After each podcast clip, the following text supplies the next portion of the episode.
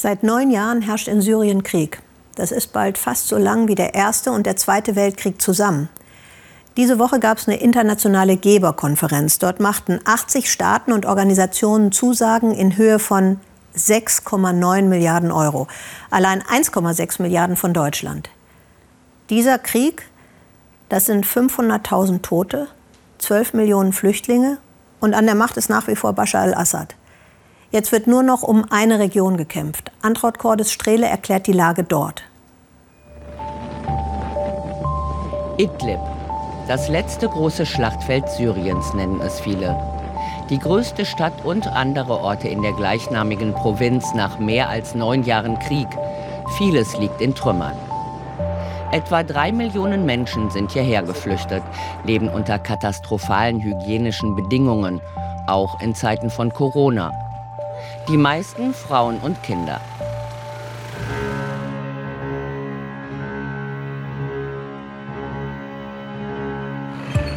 Idlib, gelegen im Nordwesten von Syrien.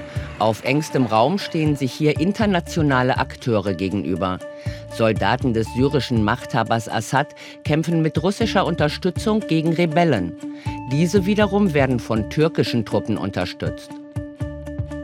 Zwar gilt derzeit eine brüchige Waffenruhe, doch viele Häuser, jede zweite Klinik, jede dritte Schule, fast die gesamte Infrastruktur ist zerstört.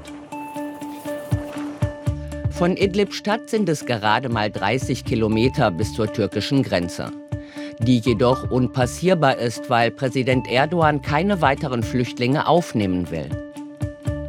Neben den Flüchtlingen sind Zehntausende dschihadistische Kämpfer in der Region gestrandet.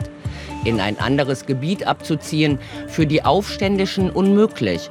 Und auch für die Zivilisten gibt es keinen Weg heraus. Wir bleiben bei Kindern und in Idlib. Neun Jahre Krieg in Kinderleben übersetzt bedeutet Mohammeds ganzes Leben. Er ist nämlich zehn. Und es bedeutet, dass drei Millionen Kinder wie er gar nicht zur Schule gehen. Eine Generation, die zu Analphabeten gebombt wurde. Wir haben Glück, wir haben eine Nahaufnahme aus Idlib bekommen von Daniel Hechler und Anwar Mohammed. Eines von tausenden Kindern dort ist also Mohammed. In diesem Idlib, in diesem dunkel. Da strahlt Mohammed irgendwie heller. Sie werden gleich verstehen, was ich meine. Mohammed dribbelt wieder, wenn auch nicht ganz so flink wie früher. Seine Prothese sitzt nicht perfekt, manchmal schmerzt sie, aber der Zehnjährige lässt sich nichts anmerken. Das Letzte, was er will, ist Mitleid. Seit dem Februar 2016 ist in seinem Leben nichts mehr wie zuvor. Er war auf dem Weg von der Schule nach Hause, als syrische Kampfjets am Himmel auftauchten. Ich weiß noch, dass vier Bomben in dem Viertel einschlugen, eine nach der anderen. Als sie explodierten, war ich noch bei vollem Bewusstsein. Ich erinnere mich noch daran, wie ich zur Klinik gebracht wurde und dort ankam. Mein Bein hat geblutet und ich habe es mit der Hand gestützt. Im Januar floh er mit seiner Familie aus Sarakib nach Idlib. In der Hauptstadt der letzten Rebellenhochburg Syriens fühlen sie sich halbwegs sicher. Es gilt eine Waffenruhe. Die Luftangriffe sind seither weniger geworden. Mohammed meistert seinen Alltag so gut er kann. Mit seinen Eltern und seinem Bruder wohnt er in einer kleinen Mietwohnung. Sie hatten Glück. Die meisten Flüchtlinge leben in Zelten, dicht gedrängt, in Camps.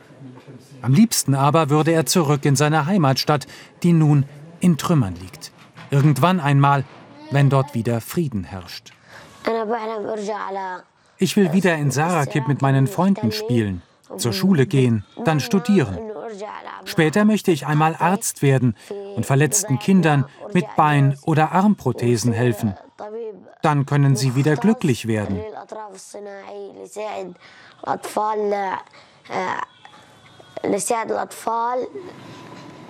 Mohammed war nicht der Einzige, den es getroffen hat. Die Tochter eines Nachbarn starb bei dem Luftangriff, auch sein Bruder wurde verletzt, zum Glück nicht ganz so schlimm wie er. Mohammeds Leben hing an einem seidenen Faden. Mein Sohn war damals fünf Jahre alt. Er war fünf Stunden lang im Operationssaal. Es war ein furchtbarer Moment, als sie ihn rausschoben. ohne Unterschenkel. Die Ärzte sagten mir, dass sie zehn Granatsplitter aus seinem Bauch geholt haben.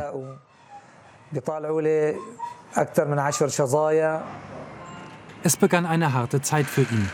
Sein Vater war oft an seiner Seite. Mohammed musste mühsam lernen, mit einer Prothese zu leben. Er teilt das Schicksal mit vielen anderen in Syrien.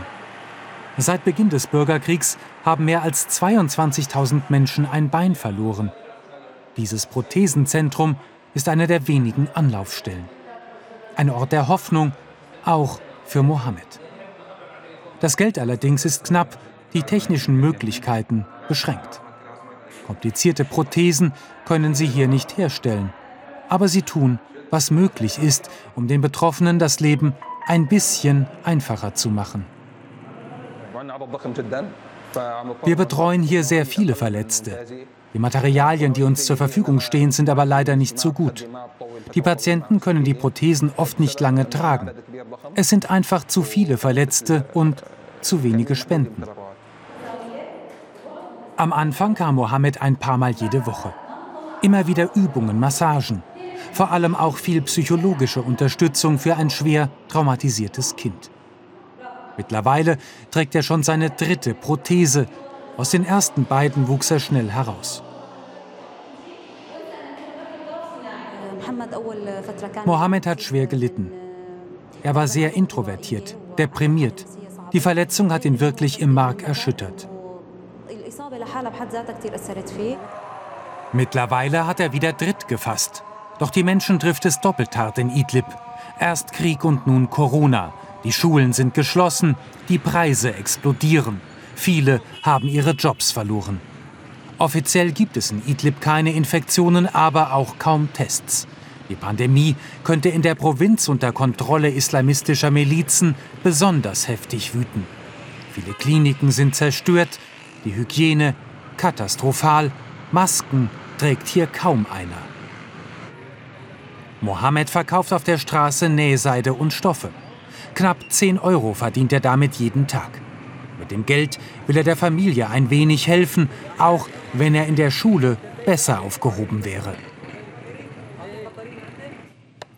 Sie brauchen jeden Cent zu Hause. Vater Abt hat seinen Job verloren. Sie leben vom Ersparten und das wird knapp.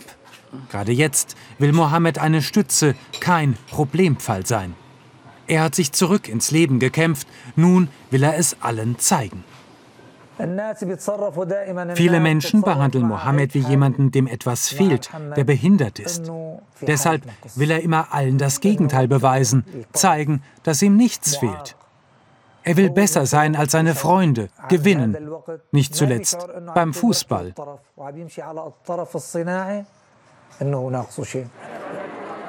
Zum Glück hat er da Vorbilder. 2017 haben Fußballspieler die im Krieg ein Bein verloren haben, ein Team gebildet. 15 Kicker sind es mittlerweile und viele Fans. Sie zeigen Spitzenleistung mit Prothesen. Mohammed allerdings will eines Tages noch viel höher hinaus. Ich will einmal so toll spielen wie Momente des Glücks, auch wenn ihn das Schicksal schwer erwischt hat, Mohammed lässt sich nicht kleinkriegen. Seine Lust am Leben ist trotz allem ungebrochen. Dieses nach vorne denken, das kann man sich vielleicht von Mohammed abgucken. In unserem Podcast erklären wir Ihnen, wer jetzt in Idlib welche Interessen vertritt und wie es in Syrien weitergehen kann. Mit Assad, mit Russland und der Türkei. Der Podcast ist sehr zu empfehlen.